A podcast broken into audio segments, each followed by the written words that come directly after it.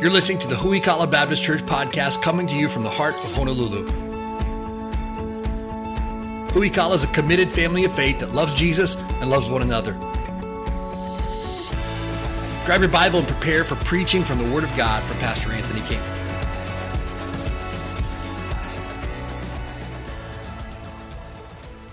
We're uh, coming to the end of 2 Corinthians chapter 9. If you remember me telling you a few weeks ago that uh, 2 Corinthians 8 and 9 uh, deal specifically with the idea of giving, uh, financial giving, and the way that we uh, give to the Lord. And I said, if you, uh, if you don't like hearing preaching on the subject of giving, you're probably going to be very uncomfortable for the next eight weeks. And so uh, we're coming to the end of the uh, idea on giving, uh, the passage of scripture that deals with giving. Next week, we're going to kick off 1 Corinthians chapter number 10, where it takes a look at spiritual warfare and how we prepare for that. And so uh, but I hope that you haven't been checked out as we talk about giving. Giving is an important part of the Christian life. It's part of uh, Christian maturity. Uh, you cannot be a mature Christian if you do not give. As simple as that. It's the bottom line. Uh, and just as you cannot be a mature Christian if you do not pray, you cannot be a mature Christian if you do not read your Bible. You cannot be a mature Christian if you're not committed to Jesus' church. Uh, all those are uh, statements that we find in Scripture that help us to be a mature Christian. And so I want to challenge you uh, again one final time as we look at Second Corinthians chapter number 9 here tonight uh, to be faithful in your giving uh, because we give unto the Lord out of a heart of worship. Second Corinthians chapter 9, we're going to start in verse number 8 and go to uh, verse number 15 here tonight. 2 Corinthians 9, 8, and God is able to make all grace abound toward you, that you, always having all sufficiency and all good thing and all things may abound to every good work. It is written, He hath dispersed abroad, and He hath given to the poor. His righteous remaineth forever. Now he that ministers seed to the sower, both minister bread for your food, and multiply your seed sown, and increase the fruits of your righteousness, being enriched in everything to all bountifulness, which causeth through us thanksgiving to God. For the administration of his service not only supplieth the want of the saints, but is abundant also by many thanksgivings unto God. Whilst by the experiment of this ministration they glorify God for your professed subjugation unto the gospel of Christ and your liberal distribution unto them and unto all men. And by their prayer for you, which long after you, for the exceeding grace of God in you, thanks be unto God for his unspeakable gift. As we come down to the idea here, uh, again, the end of Paul's challenge to the church at Corinth about giving, he continues to talk about this seed that is sown. Again, we took a look at last week how uh, those that sow bountifully will also reap bountifully. Those that sow sparingly shall also reap sparingly. It's the law of the harvest. You can't get around it. You throw out a lot of seed, you have a lot of opportunity uh, for growth. You throw out a little bit of seed, you have a very small opportunity for growth. Our giving is the same. Uh, if we give again, uh, in only small amounts. We have God's ability to bless us in only small amounts. And again, when I speak of blessings, I'm not talking about financial blessings. Anyone who tells you that if you give God X amount of dollars and he will give you back uh, Y amount of dollars, that is a lie from the pit of hell. God never promises financial blessings. Uh, he never promises a financial windfall for those who give. He does promise to take care of our needs, though.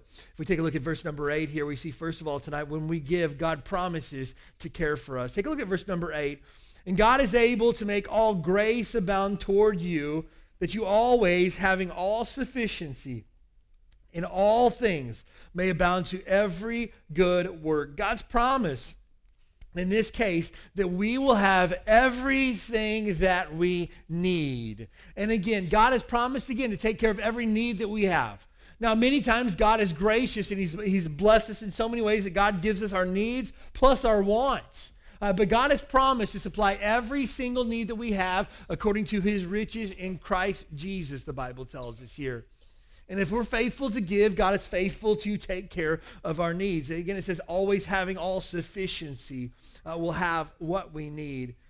It's funny sometimes when I talk with folks individually and one on one about giving, they say, we just can't afford to give. And I challenge them to take a look at their budget because God has allowed all of us the opportunity to give.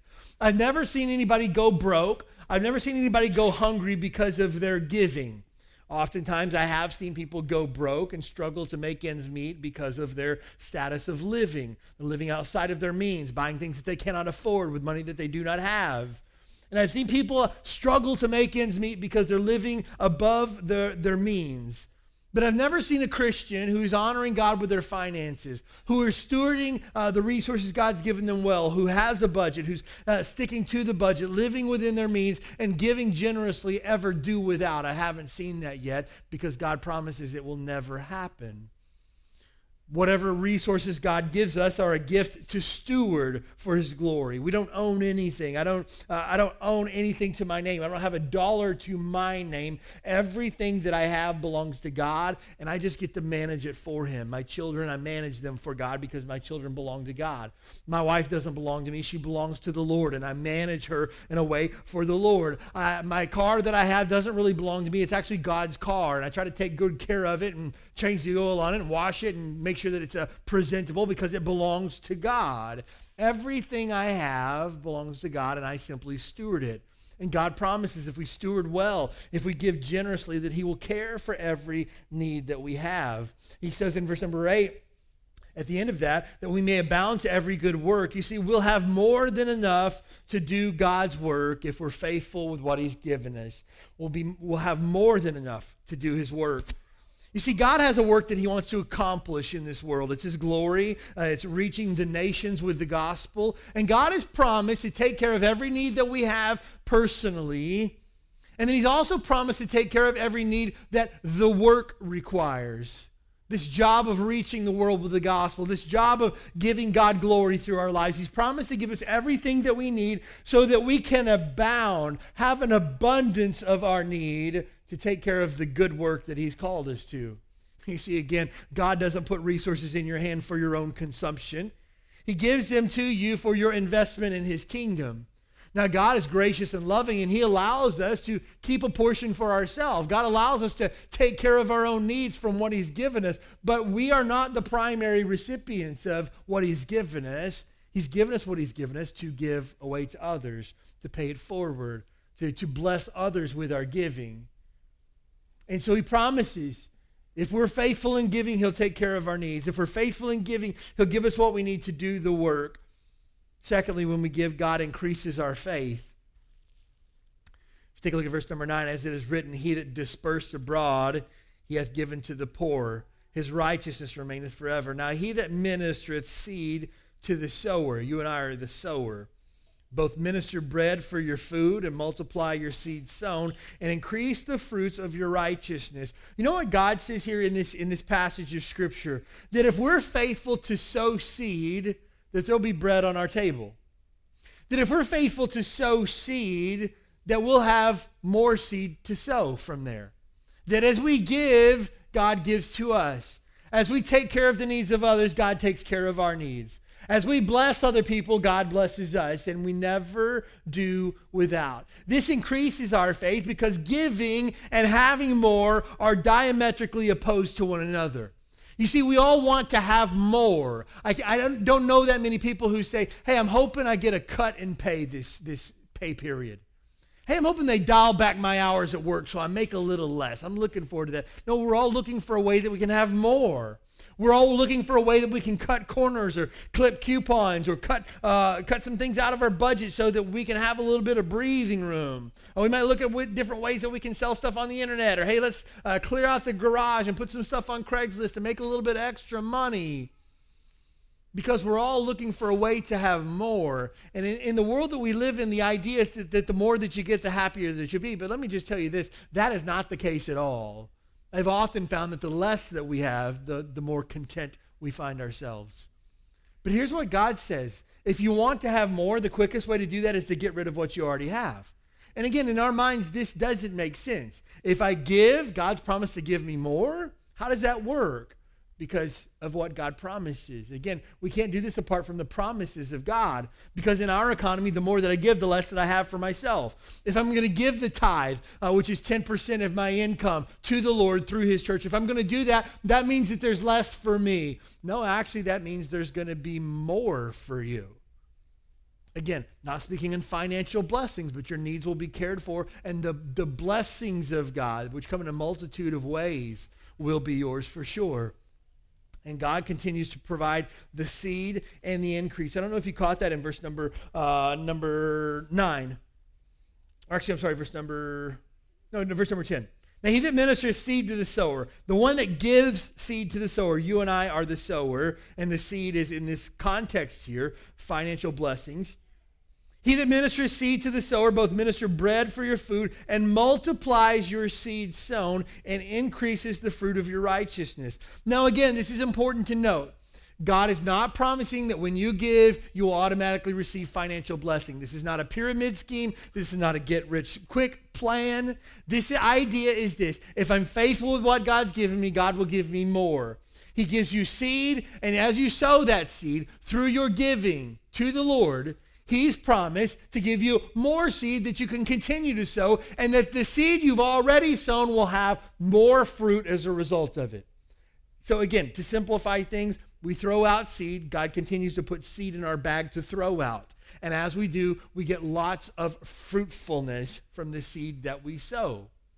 And so this is our opportunity through giving to be able to see additional fruit in our lives. Now, the, the principle here applies to not only our finances and sowing seed that way, we could also apply this to sowing the seed of the Word of God. Uh, Jesus himself tells a parable of the different types of soil that there are and how seed gets thrown out. The same con- concept applies here that the more that we sow the word of God, God continues to give us opportunities to sow the word of God and bring forth fruitfulness in our life. Again, it comes down to the law of the harvest. But as we look at this in the context of this passage, we see verse number 11. When we give, God gets the glory. Verse number 11, being enriched in everything to all bountifulness, which causeth through us thanksgiving to God for the administration of this service not only supplieth the want of the saints, but is abundant also by many to thanksgivings unto God. Again, the idea here in verses 11 and 12, you see that word thanksgiving twice there. It's talking about praise. That when we give and we're faithful to God through our giving, whatever we have, we offer to Him. It's His to do with as He pleases. That in us, that creates a spirit of praise as we see God provide for us as I give and God takes care of every need that I've ever had, it creates in me a thanksgiving to God that I even have anything to give. When, when I'm able to give to the Lord, I'm first of all thankful that I even have the opportunity to give because many do not have anything to give.